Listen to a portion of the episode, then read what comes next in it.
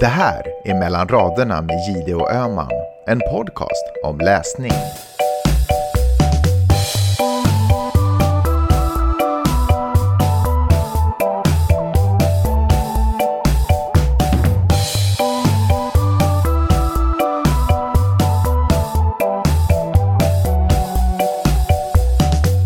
Karin Gide, det gör mig så lycklig att få höra din röst i mina öron. Det gör mig så lycklig att få höra din röst och jag fick ju faktiskt träffa dig live här i Stockholm för bara några veckor sedan. Men då var det så, då var det så kort och intensivt så vi hann inte spela in något. Dessutom var jag svinsjuk och kunde inte pra prata. Jag hoppas att jag inte smittade dig. Jag känner mig så himla Va? dålig. Nej! Nej, men du är ju Absolut stålkvinna. Gud vad skönt. För att jag var så egoistisk så jag bara, nej men jag träffar dig även om jag är sjuk. Jag låtsas vi att den här sjukdomen inte finns. Så tänkte jag efteråt bara, shit, tänk om Peppe får så här mega förkylning på planet eller inte får släppas in i USA för att jag har covid. Usch vad hemskt. Nej, Nej, vad skönt nej, nej. att det Jag gick bra. jag, jag, det var bara njutningsfullt, både under och efter. Alltså det var, nej men det var så fint att träffas och jag är så glad att vi också nu sitter och spelar in podd. Du, eh, vi har ju inte gjort det på ett tag, så nu måste ju du ha läst jättemycket och gjort jättemycket roligt som du kan berätta för mig om och för Att- våra lyssnare. Ja. Jag har ju läst otroligt mycket och jag har också umgått så mycket med bokmänniskor. En av orsakerna till att jag var i i Sverige var ju för att gå på bokmässan i Göteborg. Och eh, det första jag vill säga är att jag fick umgås jättemycket med Malou von Sivers, som är en otrolig kvinna. Alltså, vilken så trevlig, så inlyssnande och eh, vi satt i samma eh, seminarium och pratade om relationer. Där satt också Louise Boye Jennes. Herregud, vilken, vilken Vilka dröm för mig.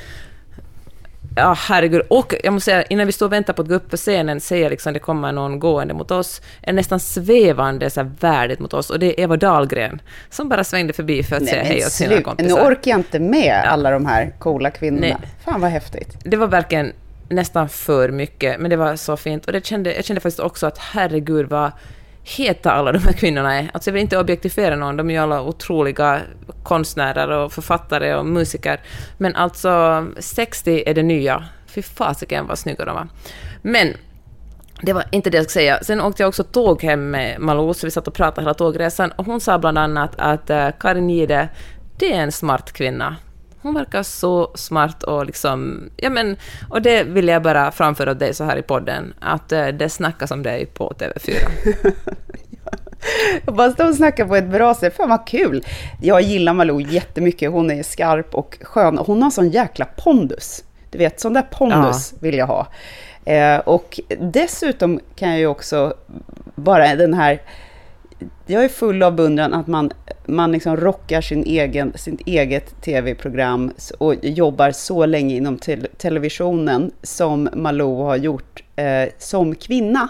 är inte självklart. Eh, det verkar ju finnas ganska många tv-chefer som tycker att vi har ett bäst före-datum datum, någonstans där Mm. vid 45 eller något, max. Eh, så Mm.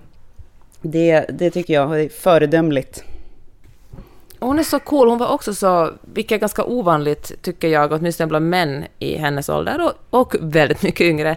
Hon var så verkligen intresserad, ställde mig frågor och berättade också om sina egna osäkerheter, vad hon tycker är jobbigt, vad hon tycker är kul. Och medan vi satt och pratade, alltså det tar ju ändå nästan fyra timmar att åka tåg från från Göteborg till Stockholm, så berättade hon liksom, hon bara att ja, men jag minns när mitt, min dotter var lika gammal som din dotter, då intervjuade jag Kofi, An- Kofi Annan i FN-byggnaden. och alltså, man bara, mm, och liksom utan att vara så här skrytigt. Och så var hon, så lite senare berättade hon om 50 Cent och Britney Spears och liksom Nelson Mandela. Hon har ju verkligen intervjuat precis alla. Nej men, eh, verkligen, jag var otroligt imponerad av henne. When you're ready to pop the question, the last thing you want to do is second guess the ring. At Bluenile.com, you can design a one of a kind ring with the ease and convenience of shopping online. Choose your diamond and setting. When you find the one, you'll get it delivered right to your door. Go to Bluenile.com and use promo code LISTEN to get $50 off your purchase of $500 or more. That's code LISTEN at Bluenile.com for $50 off your purchase. Bluenile.com code LISTEN. Millions of people have lost weight with personalized plans from Noom, like Evan, who can't stand salads and still lost 50 pounds. Salads, generally, for most people, are the easy button, right? For me, that wasn't an option. I never really was a salad guy. That's just not who I am. But Noom worked for me. Get your personalized plan today at Noom.com. Real Noom user compensated to provide their story. In four weeks, the typical Noom user can expect to lose one to two pounds per week. Individual results may vary.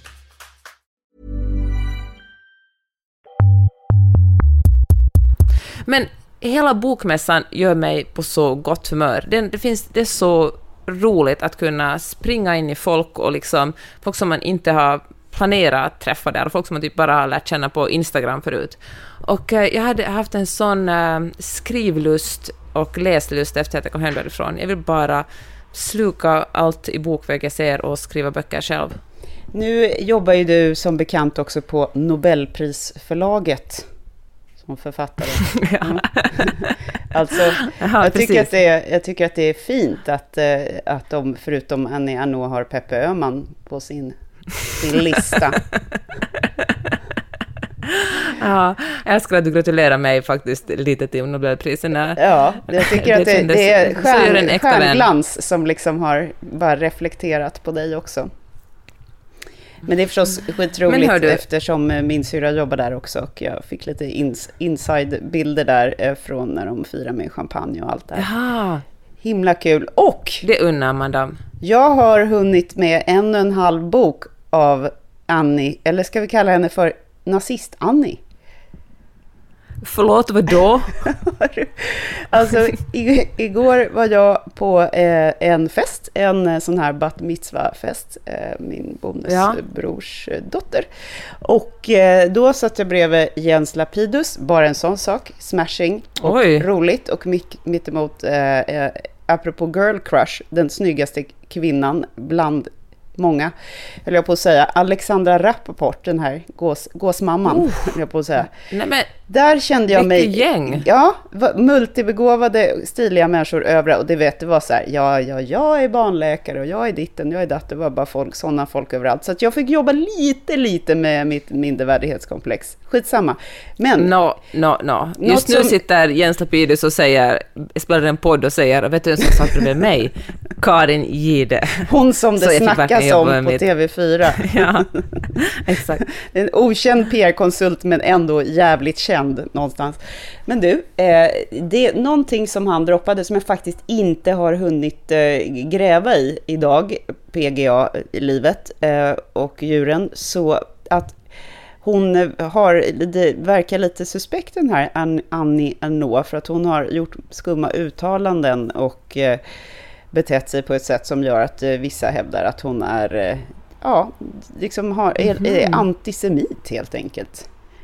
Och då eh, Oj då. hörde jag, när, du vet, då kom, då kom ju den här, den här diskussionen, kan man skilja författaren från, eller konstnären från verket och allt det här. Och eh, jag, jag, jag inser att det, det liksom handlar nästan om vad, det, för mig i alla fall, så beror det ju på vad det handlar om eh, också. Och jag, jag vet inte, jag blir inte klok på det där, för att jag blir ju otroligt provocerad av, av eh, vissa konstnärers liksom, uttalanden eller vissa regissörer. Och då, då blir jag så här, nej, jag ska cancella allt de gör, allt de har skrivit. Eh, men eh, jag har lyssnat vidare. Jag har, inte, jag har faktiskt inte grävt vidare i den här frågan heller. Jag måste göra lite mer research.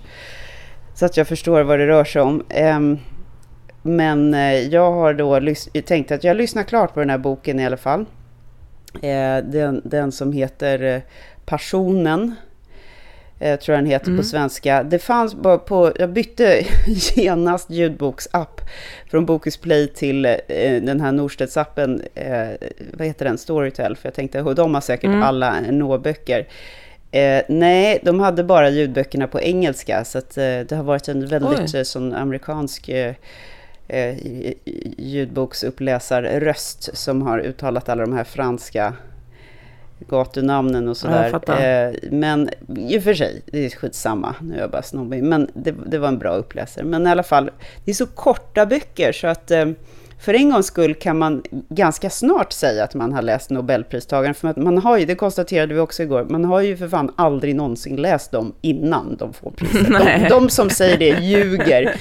De, de, som säger det har panikläst det strax innan liksom svenskan ringer och frågar. Ja. Ja, apropå det, oerhört roligt att bland de här tyckarna eh, som eh, Svenska Dagbladet ringde eh, från den litterära och journalistiska panassen så fanns även den här Friedrich, han i... Eh, Just det, du vet, så den där roligt. förläggaren Ja. I, vad heter det nu? Kär, kärlek och anarki? Ja. Kärlek och anarki. Ja, så ja. jäkla roligt. Så, som min syrra sa, fake news när det är som bäst, som uttalade sig. Lite förutsägbart men ändå trevligt val och sen så började han prata om sig själv och skulle då bevisa att han låg rätt i tiden för att han hade en bra känsla. Jättekul, så här, in character. Men uh, jag undrar om det var Reine Brynolfsson eller om det var regissören eller vem det var som skrev det, som liksom gjorde själva ja, texten. Manusförfattaren ja, kanske? Kanske, ja förmodligen. Men jag håller Men... med Friedrich att det är liksom lite, det är lite o... Om jag nu, nu skiter vi hela liksom, politiska bakgrunden och allt där, utan bara så här, mm. hur var min läs och lyssnarupplevelse? Lite så här, jaha. Jag tycker mm. att det är så här, lite Knausgård-tråkigt. Och nu vet ju du att jag tycker att mm. det är ju mm. inte alla som tycker att mm. det är tråkigt med autofiktion. Men det blir så mycket, det blir så självupptaget och det blir så liksom... Det ska vara en riktigt, Nej, liksom, fuck you, fantastisk liksom, mm. författare rent te tekniskt som tar mig med på liksom, och det är ju förvisso Knausgård, det får man ju säga, fast jag tycker inte stoffet är ändå tillräckligt kul. Men nej, det Men blir... hör du, blir, blir det inte liksom Nobelpristagare i litteratur, blir det lite så här kejsarens nya kläder? Alltså jag menar, om man inte... Man måste säga att man fattar, för att man vill ju vara så litterär att man förstår varför man har fått, mm. den här personen har fått Nobelpriset, trots att man kanske känner så att eller det du egentligen säger nu, det är du som är det där lilla barnet som pekar på kejsaren och säger mm. men han är ju naken. Det, det, kan vara så. Det kan också vara att jag har läst för lite och är för obildad. men, ah, ah. men eh, eh, det, det, fast det var ju för sig, det var, det var, ju ganska många som tyckte att det var lite så här platt, lite tråkigt val och det finns, eh, det fanns ju ett gäng som hade önskat sig en mer sån här, det stora romanbygget, du vet mm. sådär. Um, och det är inte det, jag tycker inte att det, alltså, genren är så himla, himla viktig. Så det finns ju säkert eh, eller det vet jag att det finns autofiktion som, som verkligen griper tag. Eh, som jag har läst, kan inte komma på så många exempel just nu, men jag vet att jag har läst exempel på den genren som jag bara har blivit totalt medryckt i. Men dock inte mm. detta. Eh, jag försökte ändå lyssna på de böckerna som handlade mest om sex, för jag tänkte att jag skulle piggna till lite då. Ja, det fattar jag. Men jag hann med, jag hann med att mocka ett helt stall eh, på ja, en, en roman om... Utan att komma en enda gång. Förlåt. Precis. Nej, så det var inte så kinky, men det började, första öppning, öppningen är ju för sig att hon säger så här, eh, jag vaknade, sträckte ut handen och tog tag i min älskares kuk, ungefär så var det. Jaha, ja, det, det är var, stark inledning. Ja, det tyckte jag var starkt. Men sen var det inte så himla mycket mer av det där, eh, utan det handlade, i och för sig intressant, men det handlade om eh, svartsjuka, en kvinna, eh, det vill säga i författarjaget, kan man mm. förstå, som det tar slut mellan henne och älskaren och så blir hon liksom besatt av den nya, hans nya kvinna på ett sånt där sätt mm. som man blev när man gick på gymnasiet och fortfarande säkert kan bli, bara det att man intellektualiserar och förklarar det, men det är fortfarande samma jävla mekanismer. Ja. Och man gör samma skamliga saker. Liksom, det tror jag inte spelar någon roll hur gammal man är, men hon bara, ja, när jag lyckades hålla de här känslorna, liksom, eh, känslorna stången under dagen, men sen på kvällen, då, då började jag googla och söka igenom alla sociala medier och liksom, du vet, då kommer det här låga beteendet. Och så försöker hon liksom på massa olika kluriga sätt att få reda på vem det här är. Um, och det, det, Sånt gillar man ju att läsa om. Det finns ju någonting ja, mänskligt i det. Ja, det, ja och det, det gillade jag mycket. Eh, och, och då blir det nästan ännu mer intressant om eftersom det är någon form av självbiografisk skildring och man vet att det här är fan en nobelpristagare i litteratur som höll på typ ja. tjuv, ring, ringde och la på för att veta om det var, du vet, där han är eller den tjejen. Jättekul. Och sen så försökte jag med på de här åren som många har talat om. Eh, passar jättedåligt som ljudbok för det var bara en massa Eh, schabloner, massa konstiga scener i början. När de, eh, liksom, jag vet inte om de beskrev konstverk eller vad det var hon gjorde, men det var helt omöjligt att förstå. Så att det måste nog läsas. Så då bytte jag till någon annan som heter eh, någonting med kärlekshistoria eller någonting sånt där. Och den, mm. den var, handlar ju också om att hon är besatt av en karjävel som hon vill ligga med hela tiden. Oh. Och då blir jag så här, men nej, nu vet jag inte riktigt Annie. Nu, nu måste jag nog göra något annat. Ha, no, läsa något hittepå. Ge mig en historia som är påhittad nu. Ja, men jag vet exakt den här känslan, men jag känner också att ibland kan man överkonsumera. Ibland när man hittar en författare som verkligen älskar, då vill man verkligen konsumera allt. Man vill bara... Man tycker det är en sån eh, skatt att ha liksom en massa böcker att se fram emot. Men andra gånger är det så att man har ätit för mycket godis, man bara känner att nu kan jag... Alltså jag, tekniskt sett gillar jag godis, men nu är det här för mycket, och då måste man bara äta lite sallad. Fast det här kanske är tvärtom, att man äter för mycket sallad och vill äta godis. Men jag fattar precis vad du menar. Du behöver inte läsa vidare. Nu kan du i alla fall säga att du har läst Nobel. Nu kan jag gå tillbaka till TikTok. Exakt, det är tid nu. Jag har också läst en fransk författare. Det är en bok som heter Där barnen är kungar och författaren heter Delphine Fan, jag kan inte uttala hennes efternamn. Du kan bokstavera för mig så kan jag säkert uttala det. Uh, Delphine de Vigan. D och sen V-I-G-A-N. Vajan höll jag på att säga. ja. Vajan, okej. Okay. Nej, jag vet inte. Tack, tack för det språkliga stödet. Ja. Men hördu, Bra den svenska boken, den var i alla fall jättebra. Den handlar om en, en kvinna som när hon är väldigt ung är hon med i en dokusåpa i Frankrike, typ Big Brother, där hon stängs in i ett hus och uh, så blir man utröstad. Och, och hon uh, får en liten försmak av hur det är att vara känd hon älskar det. Hon älskar det att folk känner igen henne på gatan. Men sen fortsätter livet och liksom, hon blir utröstad ganska tidigt så hon får liksom ingen superkarriär och uh, så försvinner liksom hennes kändisskap. Hon gifter sig, får barn och så börjar hon en YouTube-kanal för sina barn. Och uh, hon är en av de första i Frankrike som gör det och blir ganska duktig på det, så den här kanalen bara växer och växer och växer och den tar snart över liksom hela familjens liv. Och nej, men hon blir som de där YouTube-familjerna som ens barn vill titta på, men som man hatar när ens barn tittar mm, på. Mm. Dina barn kanske vuxit ur det här, men min yngsta gör det. Nej då. Och, uh, och så handlar det om hur, den här, hur uh, barnen liksom, hon, hon blir kritiserad för att uh, de här barnen jobbar för mycket, för att, uh, och hon bara avfärdar det som näthat. Du vet så som influencers blir kritiserade och säger de bara att det här är mobbning istället för att ta det som kritik. Och de här barnen blir lite, ju äldre de blir desto mer uh, Ja, men de, man känner, de börjar känna ett visst motstånd. Det är mycket liksom att hela tiden testa saker och göra roliga grejer, men de tjänar också så jättemycket pengar på det här, så den här mamman vill inte sluta. Och inte pappan heller. De har liksom skapat ett liv på, med de här inkomsterna. Och ingen gör det riktigt av ovilja eller ondska, och mamman tror verkligen att de här barnen gillar det, men man märker att det finns liksom vissa sprickor. Och så en dag försvinner det ena barnet, och när jag kommer så här långt i boken känner jag nej, det var en spänningsroman. Oh, för jag tycker såna ofta är tråkiga. Men visar sig inte alls vara en spänningsroman, utan det får en... Så jag tänker det här är bara som en varning om någon känner som jag och kommer till den här delen och, och vill lägga ifrån sig boken. Lägg inte ifrån er den, för det, den fortsätter på ett helt annat sätt. Den får en helt ny vändning. Inte en ny vändning, men den får en jätteintressant vändning.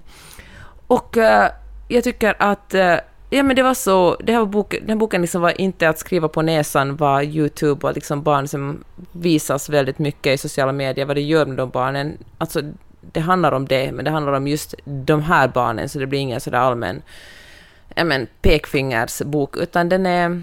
Ja, men jag tyckte verkligen om den.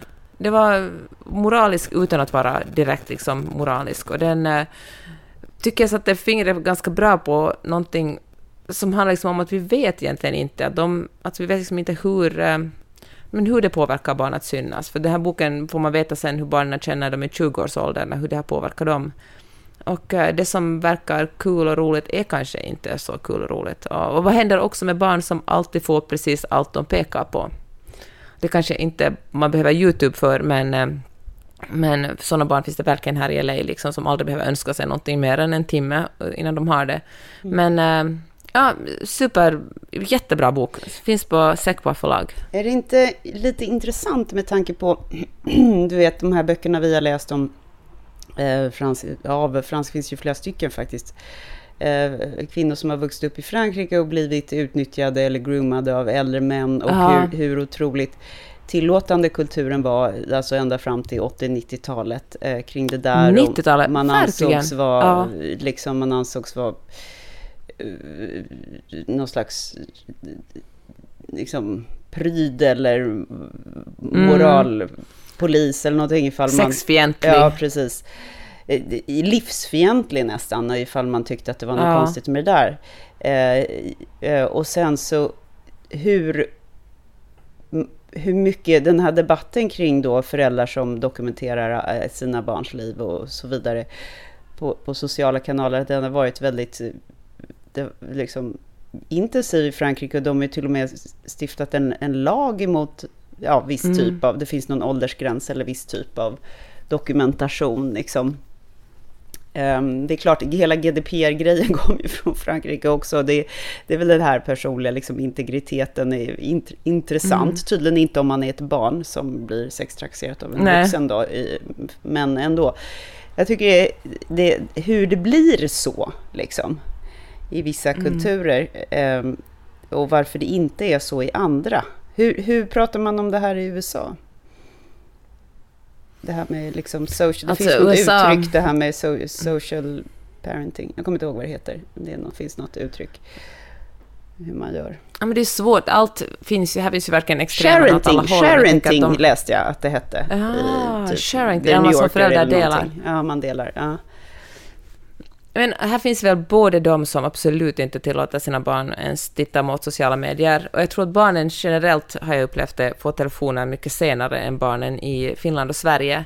Men samtidigt finns det ju en jätte, jättestark kultur av just sådana här YouTube Kids. Alltså de mest framgångsrika YouTuberna är ju amerikanska barn, där föräldrarna kan tjäna hur mycket som helst. Och jag tänker att det är ju också så att hur mycket får barnen egentligen? Finns det någon lagstiftning kring hur mycket barnen får av de här pengarna, eller är det föräldrarna som, som cashar in på liksom, sina företag? Men eh, så, ja, jag, ja, jag vet inte. Det här är ju liksom vet du, den amerikanska drömmen är kanske antingen blir man jättebra på att spela fotboll, är jätte, jätte, jättebra i skolan, eller så är man jättestor som influencer. Det är kanske den nya amerikanska drömmen. Här finns ju väldigt många sådana uh, YouTube och liksom TikTok-hus där folk, unga människor bor tillsammans och bara för att skapa content. Jag tänkte på det, jag talade nämligen om det med min, ja, men, med min eh, min ridtränare, han sa att det, det, bo, det huset han bor i, där finns det liksom en av lägenheterna där, där bor liksom ett, ett gäng ännu inte jätteframgångsrika TikTokare, men som bara gör, lever på att göra content från LA. Sen finns det ju större hus liksom i Beverly Hills som produktionsbolag hyr, slänger in ett gäng, ett gäng TikTokare som ska stödja varandras, liksom få följare av varandra och som gör content. Det är ju, ja, det är en, en helt egen bransch några av mina, eh, mina barns influencer-idoler, eh, eller youtubers, fanns ju där. Ehm, de här I just wanna be cool, de var ju där på bokmässan mm. med sin bok, som tydligen är jättebra. Har du läst den, eller har dina barn läst den, barnboken? Nej, men vet du vad jag jag köpte faktiskt den och jag ska ge den i julklapp åt min son, alltså till Vidde som är 12. Jag tänker att det är dags för att, jag försöker faktiskt säga till honom att om han måste kolla på YouTube så får han väl verkligen kolla på lite olika sorters material, bland annat svenskt material. Det jag gillar med dem är att de är, de är liksom snälla och de är lite nördiga och de står för det. Fan vad det är härligt med liksom snälla influencers som bara ja. är lite så här dorky och lite kufiska och gör lite knasiga grejer och har en massa interna skämt för sig och inte håller på och snackar skit om folk. Jag gillar det så mycket.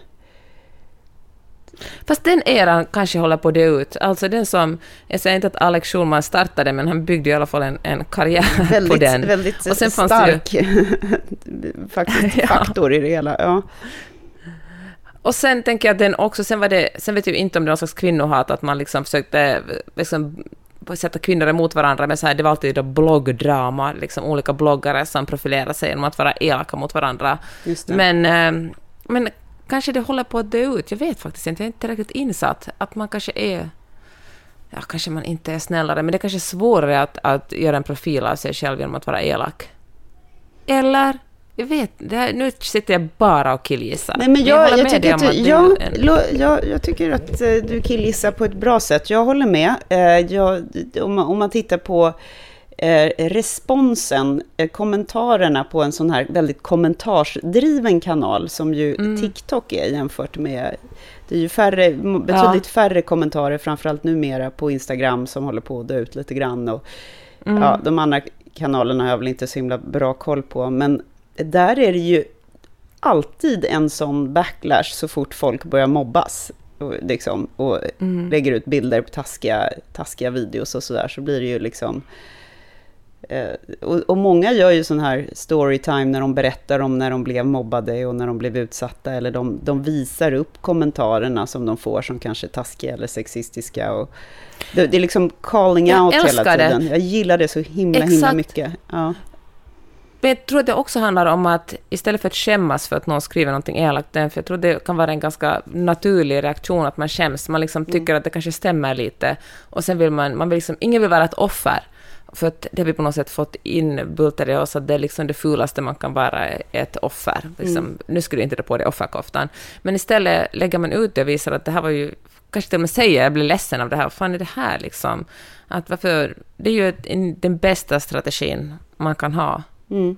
Det finns också något liksom, liksom fint att visa sårbarhet. Det är ju, ja. Som, Nej, som, som, ni, men, som jag nu har avslöjat några gånger här nu redan så har jag ju, har jag ju blivit väldigt, väldigt beroende av TikTok sist i stan. Ja. Eh, och det har ju, du, du, brukar ju alltid säga att du unnar dig en liten smula TikTok på kvällarna när du har så här mammatid. Ja. Och eh, jag menar, det här är jättedålig ursäkt, men jag har faktiskt eh, varit med om en väldigt svår ridolycka och eh, har fått ligga väldigt mycket på soffan. och det, jag började så starkt, du vet, jag hade, jag hade Knausgård, faktiskt, Knausgårds, eh, Morgonstjärnan. Jag hade Lina Wolfs, ah. den här djävulsgreppet, eh, läste dem, höll på, analyserade, pendlade, växlade mellan de här två. De handlar ju både om demoner på ett sätt. Ja. Eh, ja, jättekonstigt. Annars har de inte så jävla mycket gemensamt, antar jag. Det är lite autofiktionshållet. Eh, det finns någon författare, nej, nej, inte Morgonstjärna, men Lina, Lina Wolf är ju lite så, att det är alltid någon ja.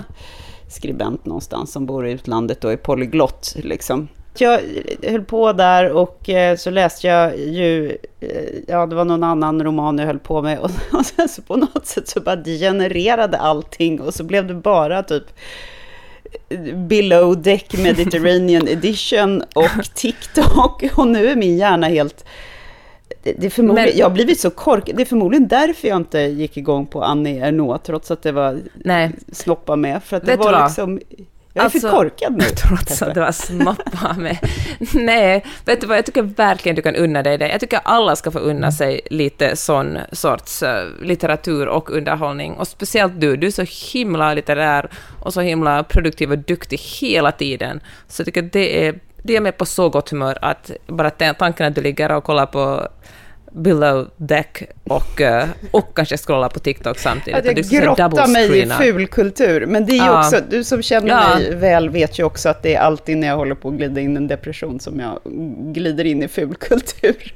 Så det är inte ett hälsotecken alltid. För att det, det brukar också, jag brukar också kombinera det med stora mängder vin och godis. Men jag har väl tyckt lite synd om mig själv här, eftersom jag faktiskt har haft fruktansvärt ont och inte kunnat röra mig och så.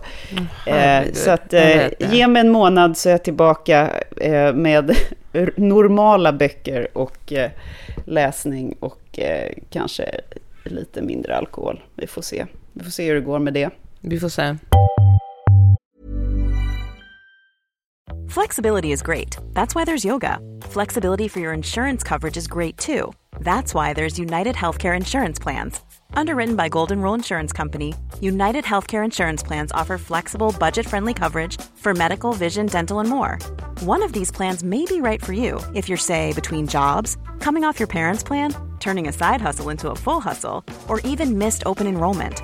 Want more flexibility? Find out more about United Healthcare Insurance Plans at uh1.com. Say hello to a new era of mental health care. Cerebral is here to help you achieve your mental wellness goals with professional therapy and medication management support. 100% online. You'll experience the all new Cerebral Way, an innovative approach to mental wellness designed around you. You'll get a personalized treatment plan from a therapist, prescriber, or both in a safe and judgment free space. Your cerebral therapist or prescriber will outline a customized plan with clear milestones along the way so you can get to feeling your best.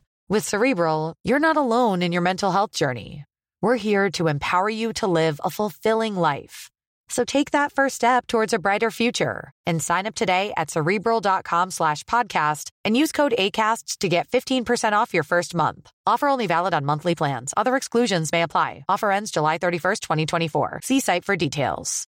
Millions of people have lost weight with personalized plans from Noom, like Evan, who can't stand salads and still lost 50 pounds.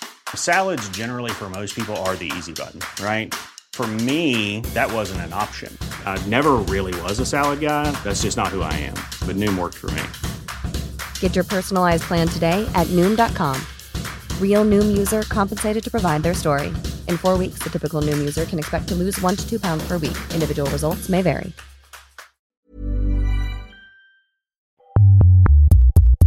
Lina Wolf, jag ska intervjua henne och det var en sån ny, en ny uh, grej som Bokmässan ordnade som heter Bokmässan by night som, var, som hade marknadsfört jättemycket, så mycket så det var alldeles slutsålt och det ordnades liksom jag tror det var på andra våningen i det här själva Gotia Towers. De hade bara gjort om det. Fem olika scener, musik, det var liksom silent disco, det var, folk, det var körer som sjöng. Eh, en kör från Sydafrika, för Sydafrika var ju tema för hela bokmässan. Och uh, moderatorerna som skulle jobba och också artisterna fick liksom åka upp till ett, alltså ett VIP-rum liksom innan man skulle ner och uppträda på scenen. Och då åker jag upp dit i god tid, stiger in ett ganska ett stort, liksom en svit, hotellsvit, som där serveras lite chips och lite skumpa. Och jag känner inte en själ och det var så jobbigt. Det är ju härligt att glida in i liksom sådana här VIP-miljöer och man kan liksom med kändis med alla, vet du, kan gå omkring och high-five och krama folk. Åh, jag känner att jag, jag hade velat vara ingen. där. Åh. Jag hade ja, velat vara du, där och vara din, din plats buddy. hade varit där med mig. Oh. Ja, hålla mig i handen där. Och det var så... Oh, och sen stod jag där och liksom låtsades scrolla på telefonen. Ja, men det är ju det och, man gör. Äh, du kan ju inte stå och stirra på folk. Googlade bilder. Nej, på på Lina Wolf, så jag skulle veta. Jag är ju liksom ja. praktiskt taget ansiktsblind, så jag försökte verkligen inte kolla olika sorts bilder, jag skulle känna igen henne. I och för sig också, vi och, hade varit sämst på det där minglet. hej, hej, Karin heter jag. Ja, vi har träffats fyra gånger. Ja, jag heter Peppe. Ja, vi har träffats åtta gånger. Ja, ja, ja men hittar du någon bild där? Ja jag hittade några bilder och sen, eh, sen hörde jag faktiskt att eh, hennes förläggare dök upp. Och då hörde jag någon liksom, alltså jag hörde, alltså jag är bättre på ord än på bilder, så jag hörde att det liksom snackades om Lina, så kom hon. Och hon var alldeles yrvaken, för hon hade tydligen tagit en tupplur och vet inte om hon var jetlaggad eller om det bara var en vanlig tupplur, för det var ju ganska sent på kvällen, klockan nio på kvällen, herregud, när vanliga människor ligger i sängen och scrollar TikTok. Ja, fast fat, och, äh, författare, de, de, de har, det är en egen division, de kan ja. ta tuppluren när de vill. Sant. Och äh, nej men så, hon var, hon såg, alltså hon såg ut som en riktig författare. Mörkt, rakt hår, liksom eh, väldigt sådär värdig på något sätt. Sval och värdig, men ändå väldigt, väldigt trevlig. Och ja, men det var... Nej, hon hade, hade hon sådana här hon, välskurna, var, välskurna monokromatiska kläder? Ja. Mm. Giv, I svart, mm. herregud. Ja, mm. givetvis, givetvis. Och... Ähm, hade hon sådana här stora faktiskt, kryptiska var... silversmycken? Nej, det tror jag inte hon hade. Det var ganska lite smycken om jag kommer mm. rätt ihåg. Mm. och sen, eh, men sen, gick vi, sen åkte vi ner från, alltså umgicks kanske fem minuter med det där, åkte vi ner, skulle vi diskutera och uh, det var lite så nervös stämning där eftersom allt var nytt, alltså det var nytt för teknikerna, det var nytt för publiken, folk stod med sina vinglas där och alla var lite stressade över att det skulle vara för mycket oljud från något annat rum där någon DJ höll på att spela. Och, uh, men sen gick det ganska bra, hon berättade väldigt uh, det tycker jag var jättefint som hon berättade. Hon sa att hon skrev den här boken mest på natten. Så det kanske hon är, ett, kanske hon är liksom en sån som skriver, eller uppenbarligen skriver på nätterna. Och hon sa att hon skrev den också medan hennes uh, mamma höll på att dö. Hon åkte liksom till hospice, träffade mamman och så åkte hon hem och skrev ut alla känslor på nätterna. Mm. Och så skämdes hon för att hon kunde på något sätt använda sin uh, Nej, men att hon använde liksom den, alla de känslor hon fick, den här, det här sorgearbetet, att hon på något sätt lät det utmynna i en uh, fiktiv roman. Eller som du säger, alltså alla böcker handlar väl lite om författaren själv. Men, uh, men jag tyckte det var på något sätt väldigt sympatiskt att hon talar om de här mm. skamkänslorna, för jag tänker att skam är en ganska stor drivande faktor när man skriver böcker. Ja, och det är ju det, det var, som... Och sen efteråt så sa hon så här att, eh, kom hon, för hon var verkligen väldigt sval och lugn, men så kom hon efteråt och sa så här, för att det, det var, blev en ganska bra diskussion, och så kom hon efteråt och sa att, uh, att hon var så nervös, att det var så skönt att jag var så lugn. För, för jag, har en, jag har en ganska lugn aura, trots att jag skriker inombords av nervositet. Så det kändes, uh, det kändes otroligt bra att Du är ju finländare, var... du är ju stencool. ja. ja. Nej men, eh, men jag har verkligen, det var också tycker jag hennes bok, för er som ännu inte har läst den, är den väldigt cool, för det är verkligen två delar. Den påminner lite om den här, eh, jag tror det är en Quentin Tarantino, ett Quentin Tarantino-manus åtminstone, From Dusk to Dawn, en sån här film som som kom ut för säkert 20 år sedan, men det börjar väl som ett helt, en helt vanlig liksom bankrånarfilm.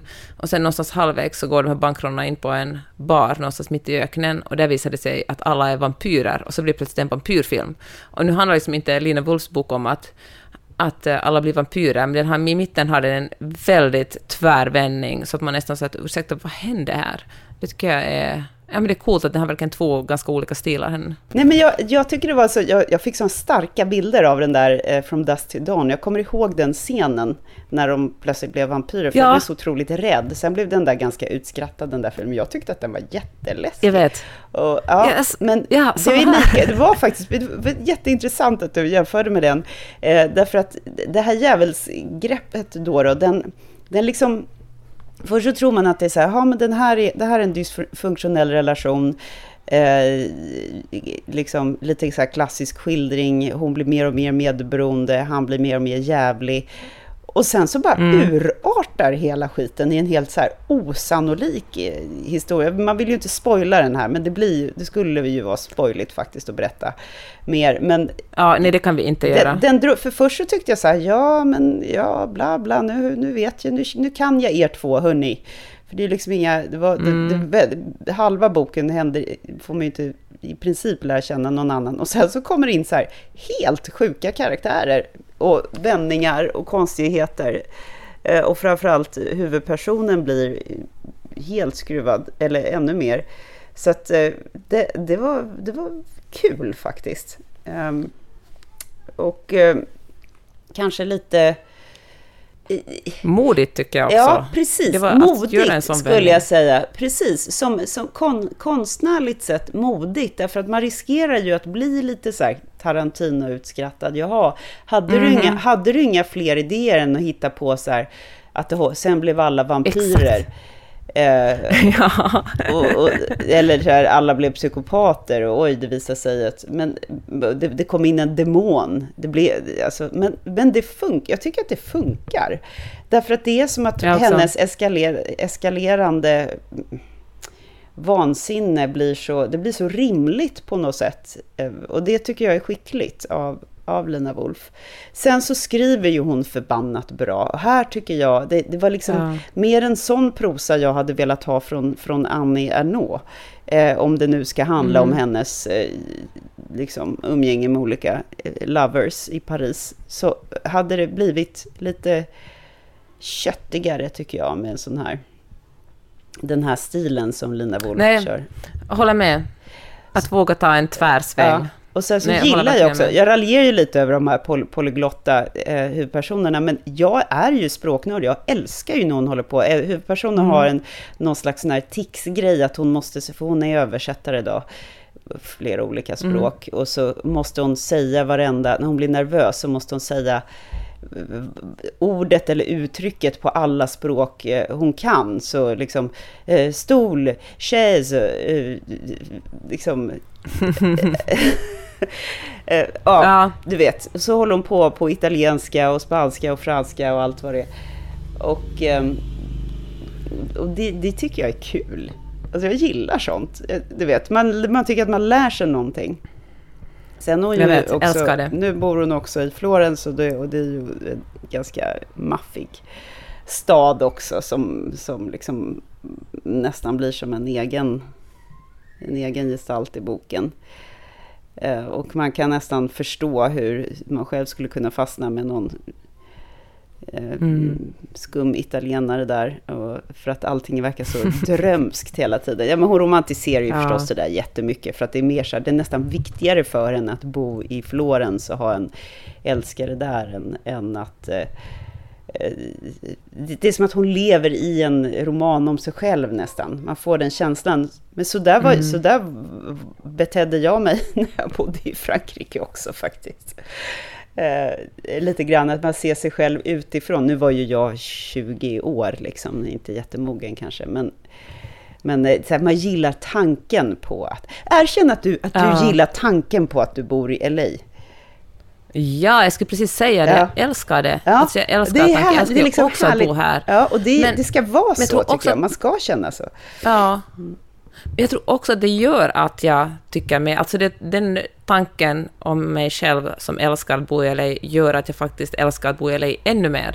För att jag tänker att om jag ska gå omkring och vara lite skeptisk till det, vilket det lätt blir när man bor utomlands, för det finns så många faktorer som som, alltså, alltså rent fakta skulle det ju vara bra om jag skulle bo närmare mina föräldrar som håller på att bli äldre, mina barn ska få umgås med sina kusiner oftare. Alltså, den, alltså helt svensk och finsk kultur, alltså du bor i Sverige, vi skulle umgås mycket mer. Det finns ju tusen olika orsaker till att det skulle vara bra om vi skulle bo i, i Helsingfors eller Stockholm. Så jag tror det krävs en liten alltså, illusion eller lite liksom en manifestation för att eh, man ska nu Mm. Jag vilja bo där man bor. Mm. Eller, eller åtminstone inte bo med det ständiga tvivlet, för det tror jag Mm. annars är lätt att man lever med. Och det tror jag man aldrig blir lycklig om man liksom... Nej. Man måste bara bestämma sig, nu är det så här, nu så här kommer det kanske Det inte är lite alltid som en att vara. religion, Och- är det inte det? Att man, det är lite som så här, nu är Ja, jag det. kristen Ja. eller nu är jag eh, ja, muslim eller vad det nu är. Och, och, och då är det på det här sättet. Nu är jag troende till Ja. LA-guden och då måste man göra Precis. vissa eh, offer, eh, liksom, uppoffringar, helt enkelt. Eh, och, och det, så tänker jag väldigt ofta då, när jag, jag gillar ju tanken på att jag bor på Lidingö. Nej, det gör jag inte. Ja. Jag skojar bara. Nej, men det, det, finns, det, finns ju vissa, det finns ju vissa platser på jorden som är så självklart, typ New York eller ja, London kanske, Mm. i viss mån Paris naturligtvis, eller Florens. och så. Vissa, vissa städer som är sådär, eller platser som är så mytomspunna, då är det så självklart att man har den där utifrån, så här, jag gillar tanken på att jag bor Ja. här. Eh, Jag kan i och för sig gilla tanken på att jag bor i Sverige och allt det här, men, men det är ju inte coolt, det är ju inte edgy att gilla tanken på att bo i det land man faktiskt kommer ifrån på det sättet. Eller? Möjligtvis. Eller är det det? eh, Alltså, det möjligtvis också jag gillar ju för sig att jag, är, att jag är född och uppvuxen i Stockholm, att jag är stockholmare, det har jag alltid gillat. Ja, Det hatar ju alla andra då, men fuck you. ja, men det skiter du väl i. Ja. Verkligen. Men, eh, men jag tänker också, det finns en ganska, ett ganska... Du har ändå bott utomlands väldigt mycket och sen valt. Du har ju som, jag menar ändå USA, Hongkong, Frankrike. Och så har du bestämt dig för att jag testar det ena och det andra och valt världens bästa stad, Stockholm. Mm. Och med det lever jag i, i, i, i tung förvissning om att du kommer komma hem till Stockholm någon gång, Peppe. Kanske om 10 år, kanske Ja. om 15, 20 år, men någon gång så ska Ja, bo det här. tror jag verkligen också. Ingen vill, vill bli gammal i LA, eller USA. Men ingen har råd att bli det heller. Men hör du- att, Nej, verkligen inte. Vi ska avsluta snart. Jag vill bara superkort säga någonting om den här jäkla morgonstjärnan nu, eftersom jag ändå höll på att lyssna på den Ja, men under säg, för jag har också läst den. Men ge den en, en sen ska jag åka och morfinens, surfa. påverkan. Ja. Okej. Ja, men alltså, den handlar ju fruktansvärt mycket om den här satans staden i Norge, som är någonstans på kusten där de befinner sig. Och det är liksom den ena och den tredje medborgaren i den där staden som bor på olika ställen. De har vuxit upp där och de har olika kopplingar. Jag gillar i och för sig det upplägget, att, att, att de här rollfigurerna går in och ut ur varandras liv och stöter på varandra. Ja, sånt tycker jag också. Och sen så blir de då vansinnigt påverkade av någon apokalyptisk händelse. Eh, och eh, där tappade vi Karin Gide, för att jag hatar såna jävla apokalypsgrejer. Du älskar ju det, du borde ju... Jag gillar det. Allt annat med boken var faktiskt helt okej, men sen när det börjar bli så här kristna övertoner och allt, nej, fan jag orkar inte. Jag, bara, jag, jag har lagt av nu, nu blev jag trött på Kalove. Va, vad händer sen? Ja, så- Dör alla Peppe? Nej, men det är, slut, det är ett väldigt öppet slut. Det är den jävla morgonstjärnan igen. Men man vet inte vad som händer. Nej, och gud, då är jag Ja. glad att jag slutar. Det är ju ännu tråkigare. Det är nästan Ja. bättre om det, Det är ju en tjock jävel. någon demon som kommer, äter upp alla. Alla blir vampyrer i Norge där. Men vet du vad, nu inser jag att det kanske är modigare faktiskt att alla blir vampyrer än att bara vara sådär, Ja, kometen kommer men det kommer aldrig slut. riktigt fram, utan Ja. ja, Öpp, öppna slut är lite, lite fega om det inte kommer en fortsättning. ja. Eh, och nu tänker, ju du, nu tänker ju du på din senaste roman här. ja, det var mitt, det var mitt så passivt aggressiva krav på att det ska komma en fortsättning. Det kommer, jag faktiskt pitchat den för förlaget, så jag ska börja skriva den. Ja, snart. kul. Men du, du ska få gå och surfa nu, din, din lilla LA-bo. Jag är inte ett dugg avundsjuk på det. Mm. om det är något tröst är det faktiskt mulet här, så det blir mulet-surf. Men Ja, buhuhu, Ja. Känn, känner jag. Nej då, vad fan, jag har varit i stallet idag. Jag är glad. Det är bra. hördu, det var så roligt att prata om det, Karin. Vi kan väl göra om det här tidigare än om tre månader. Det ska vi göra. Du, ehm, ha så himla kul. Puss och kram på er allihopa. Vi ses inte om, inte om ett kvarts år, utan eh, ganska snart hörs vi igen. Det gör vi. Jag har mycket böcker, alltså så många böcker. Nästa vecka ska jag tala, nästa gång ska jag tala om Louise Boye Fiennes Stjärnfall. Den har nämligen precis avslutat. Ja, har du läst Malous böcker Okej. förresten? Annars får du hinna göra det innan vi har... Ja, men jag ska göra det. Jag, har läst, jag fick den senast, jag håller på att läsa den. Så den ska jag också prata om. Bra, jag kollar på TikTok så länge. Bra. Vi hörs snart. Eh, puss och kram. Hej då! Hej då! Puss och kram, hej! Du har lyssnat på Mellan raderna med Gide och Öman. En podcast om läsning med programledarna Karin Gide och Jeanette Öman. Glöm inte att du kan mejla dem på mellanraderna-podden snabel gmail.com. Botox Cosmetic, out of botulinum toxin A, FDA approved for over 20 years. So, talk to your specialist to see if Botox Cosmetic is right for you. For full prescribing information, including boxed warning, visit BotoxCosmetic.com or call 877-351-0300. Remember to ask for Botox Cosmetic by name. To see for yourself and learn more, visit BotoxCosmetic.com. That's BotoxCosmetic.com. Some places take you away, some bring you together. Marathon does both. Marathon is Florida's family key with something for everyone. You'll find museums and wildlife refuges, wide open beaches, miles of warm, clear water, and the historic Seven Mile Bridge. For more about Marathon and the latest safety protocols, visit flakeys.com/marathon.